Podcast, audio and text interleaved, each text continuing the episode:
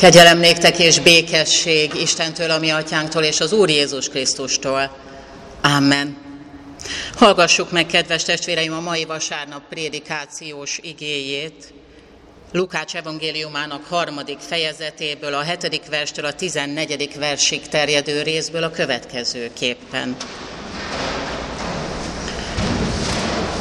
Ő, keresztelő János, elindult és hirdette a Jordán egész környékén a megtérés keresztségét a bűnök bocsánatára, ahogyan megvan írva Ézsaiás próféta beszédeinek könyvében, kiáltó hangja szól a pusztában, így készítsétek el az Úr útját, tegyétek egyenessé ösvényeit, minden szakadékot töltsetek fel, minden hegyet és halmot hordjatok el, legyen a görbe út egyenessé, a göröngyös simává, és meglátja minden halandó az Isten szabadítását. A sokaságnak tehát, amely kiment hozzá keresztelő Jánoshoz, hogy megkeresztelje, ezt mondta, viperák fajzata, ki figyelmeztetett titeket, hogy meneküljetek az eljövendő harag elől? Teremjetek hát megtéréshez méltó gyümölcsöket, és ne kezdjétek azt mondogatni magatokban, Ábrahám, ami atyánk, mert mondom nektek, hogy az Isten ezekből a kövekből is tud fiakat támasztani Ábrahámnak. A fejsze pedig ott van már a fák gyökerén. Ezért minden fa, amely nem terem jó gyümölcsöt, kivágatik és tűzre vettetik. A sokaság pedig megkérdezte tőle, akkor hát mit tegyünk? János így válaszolt nekik, Akinek két ruhája van, adjon annak, akinek nincs. És akinek van ennivalója, hasonlóan cselekedjék. Vámszedők is mentek hozzá, hogy keresztelje meg őket. Ezek szintén megkérdezték tőle, Mester, mit tegyünk? Nekik ezt mondta, semmivel se hajtsatok be többet, mint amennyi meg van szabva. Megkérdezték tőle a katonák is, mi, mi pedig mit tegyünk? Nekik viszont ezt felelte, senkit ne bántalmazzatok, meg ne zsaroljatok, és elégedjetek meg a zsoldatokkal. Amen.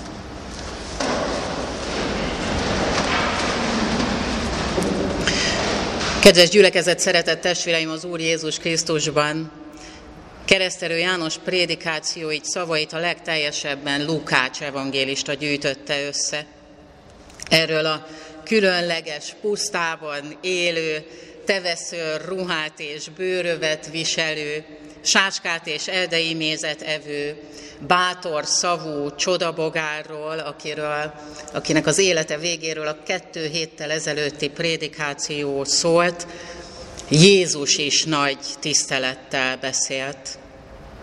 Profétának, sőt, profétánál is nagyobbnak tartotta őt Jézus útkészítőnek, asszonytól születettek közül a legnagyobbnak.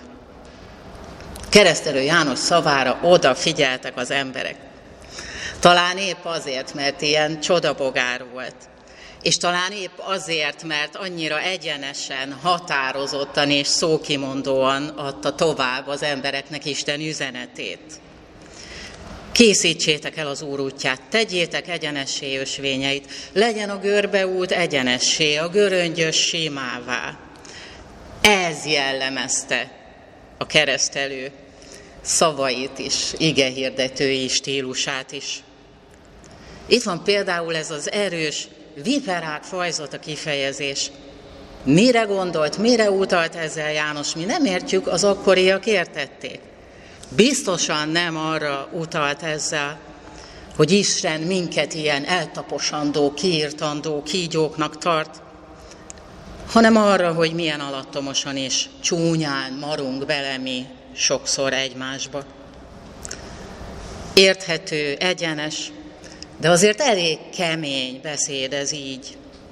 Szükséges-e vajon, célra vezető-e ma is így prédikálni? Lelkészek számára mindig kérdés, hogy az Isten tiszteletekre kijelölt igehirdetési alapigék esetleg éles üzeneteit tompítsák-e, görbítsék-e. nehogy megbántsanak vagy felzaklassanak valakit a templompadokban ülők között, vagy pedig a legegyenesebb és legsimább úton szeretettel, de egyértelműen adják-e tovább az Úristen újjal ránk mutató, minket szíven találó üzenetét. Nehéz kérdés ez. Sok visszaélés történik a szószéken, mindkét választással és a hogyannal kapcsolatban. Az sem jó, ha élét és életét vesztett egy prédikáció, és az sem jó, ha ostoroz és mennydörög. János prédikációi és prédikálási stílusa egyszerre tanítják az ige hirdetőket és az ige hallgatókat. Az ige hirdetőt arra, hogy merje közvetíteni Isten figyelmeztetéseit és intéseit is, mert ez a felelőssége, és az Úr számon kéri majd őt azért, hogy ezt megtette vagy sem. Az igen hallgatót pedig arra, hogy a prédikációkat nyitott, figyelő, alázatos, erősödni, változni, metsződni és formálódni kész szívvel hallgassa. Ez a mi mai első útra valunk. A másik útra való szorosan kapcsolódik ehhez. János a pusztában az ószövetségi profétákhoz hasonlatosan a megtérés, a megújulás, az életváltoztatás szükségességéről, az eljövendő és mindenkire váró ítéletről, valamint az ítélet elkerülésének az útjáról, a bűnbocsánatot adó megkeresztelkedés és megtérés lehetőségéről beszélt. És tódultak hozzá az emberek hogy a keresztségük révén Isten ítéletétől és haragjától megmeneküljenek. Sokan pusztán ezért. János persze gyorsan elejét vette minden nemű olyan gondolatnak, amely úgy okoskodik, hogy pusztán a keresztség szertartásában való egyszeri részvétel, vagy a származás, az ábrahámi vér erekben csörgedezése már önmagában az üdvösség biztosítéka lenne. Ezek önmagukban nem az üdvösségünk biztosítékai. Azt mondta, térjetek meg, keresztelkedjetek meg, és aztán teremjetek megtéréshez méltó gyümölcsöket. És ne kezdjétek azt mondogatni magatokban, hogy Ábrahám a mi atyánk, mert mondom nektek, hogy az Isten ezekből a kövekből is tud fiakat támasztani. Ábrahámnak. A Héber eredetiben a kövek és a fiak nagyon hasonló hangzású szavak, ezzel játszott itt Lukács. És hát nyilván keresztelő János. És aztán úgy folytatta, hogy a fejsze ott van már a fák gyökerén, és ezért minden fa, mely nem terem jó gyümölcsöt, kivágatik és tűzre vettetik. Ez is egy erős kép, de nagyon ismert, és számunkra, akike, akinek kertje van, annak számára egy nagyon természetes és szép kép, ami nem terem, azt kivágjuk.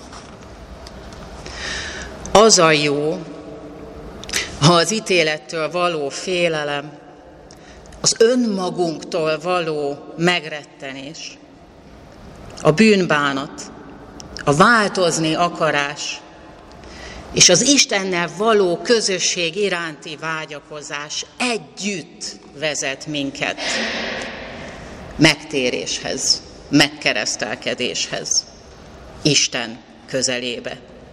Így és csak így válhatunk hiteles, Istenfélő és Isten akaratát követő emberekké. Így és csak így válhat az életünk fája, szép ez a kép, gyümölcstermővé.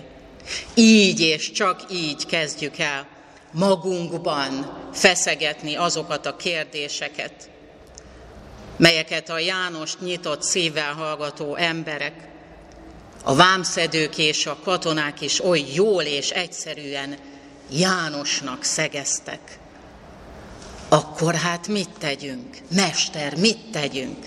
Mi pedig mit tegyünk? Bárcsak mi is mindig így faggatnánk a hozzánk az ige hirdetésekben is beszélő urat. Mester, akkor hát, most ezután, mit tegyünk? János válasza, az Úr válasza meghökkentően egyszerű és hétköznapi. Akinek két ruhája van, adjon annak, akinek nincs, és akinek van ennivalója, hasonlóan cselekedjék. Semmivel se hajtsatok be többet, mint amennyi meg van szabva. Senkit ne bántalmazzatok, meg ne zsaroljatok, és elégedjetek meg a zsoldotokkal.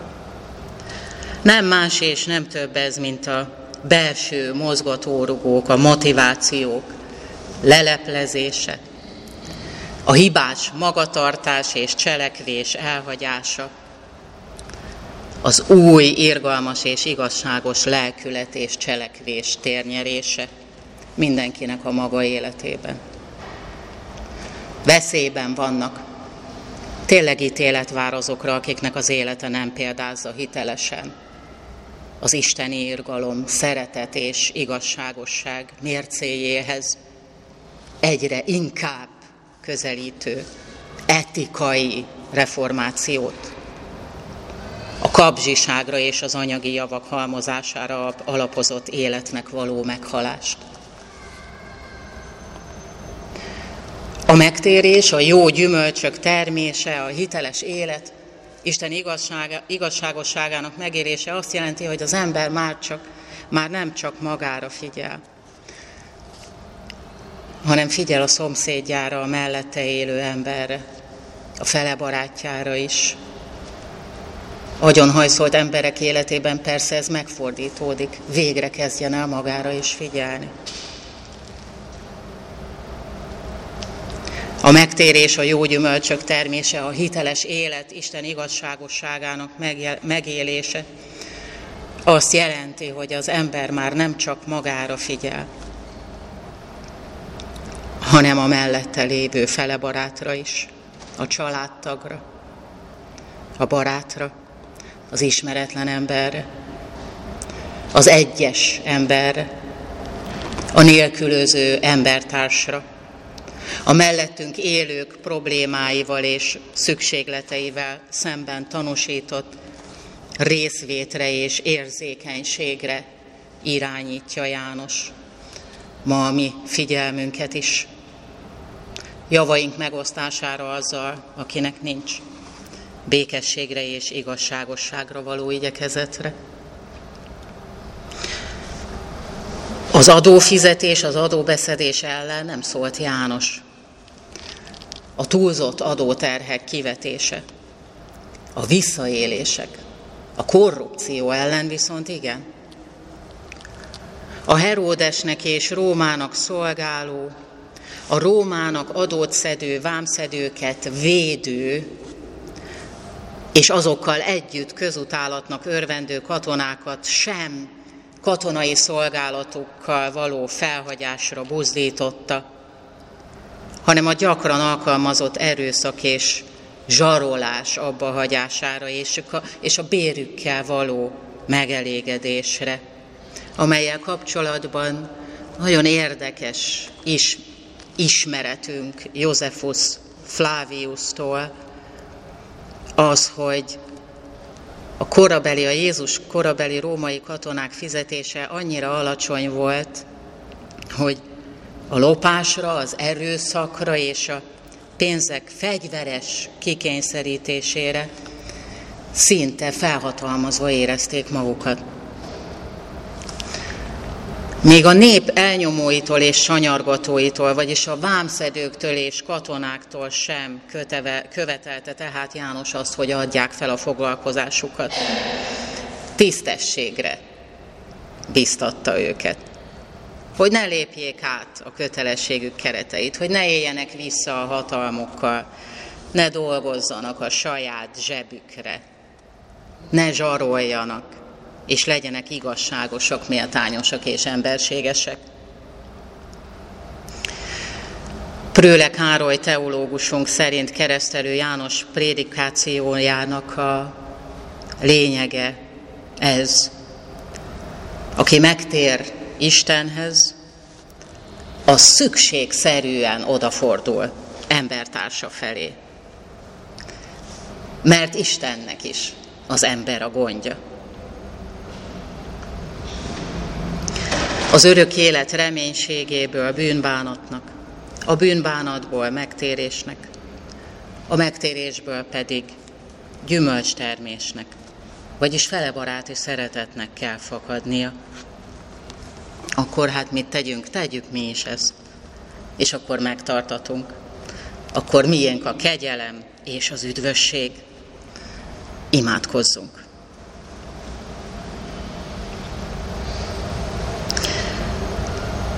Kedves jó Istenünk, áldunk téged, hogy keresztségünk és hozzátérésünk által minket a halálból életre keltettél. Köszönjük neked bennünk lakó szent lelkedet, hogy naponként meghalhatunk bűneinknek, és naponként új életre támadhatunk fel Jézus Krisztus által. Írt szívünkbe a ma hallgatott igét is, hogy mi azt valóban befogadjuk, igazán higgyük, és igazán kövessük. Amen. Kedves testvérek, most kérem, hogy együtt énekeljük el a 462-es énekünk első versét. A 462-es énekünk első versét. Így kezdődik, jó atyánk, te minket nézel.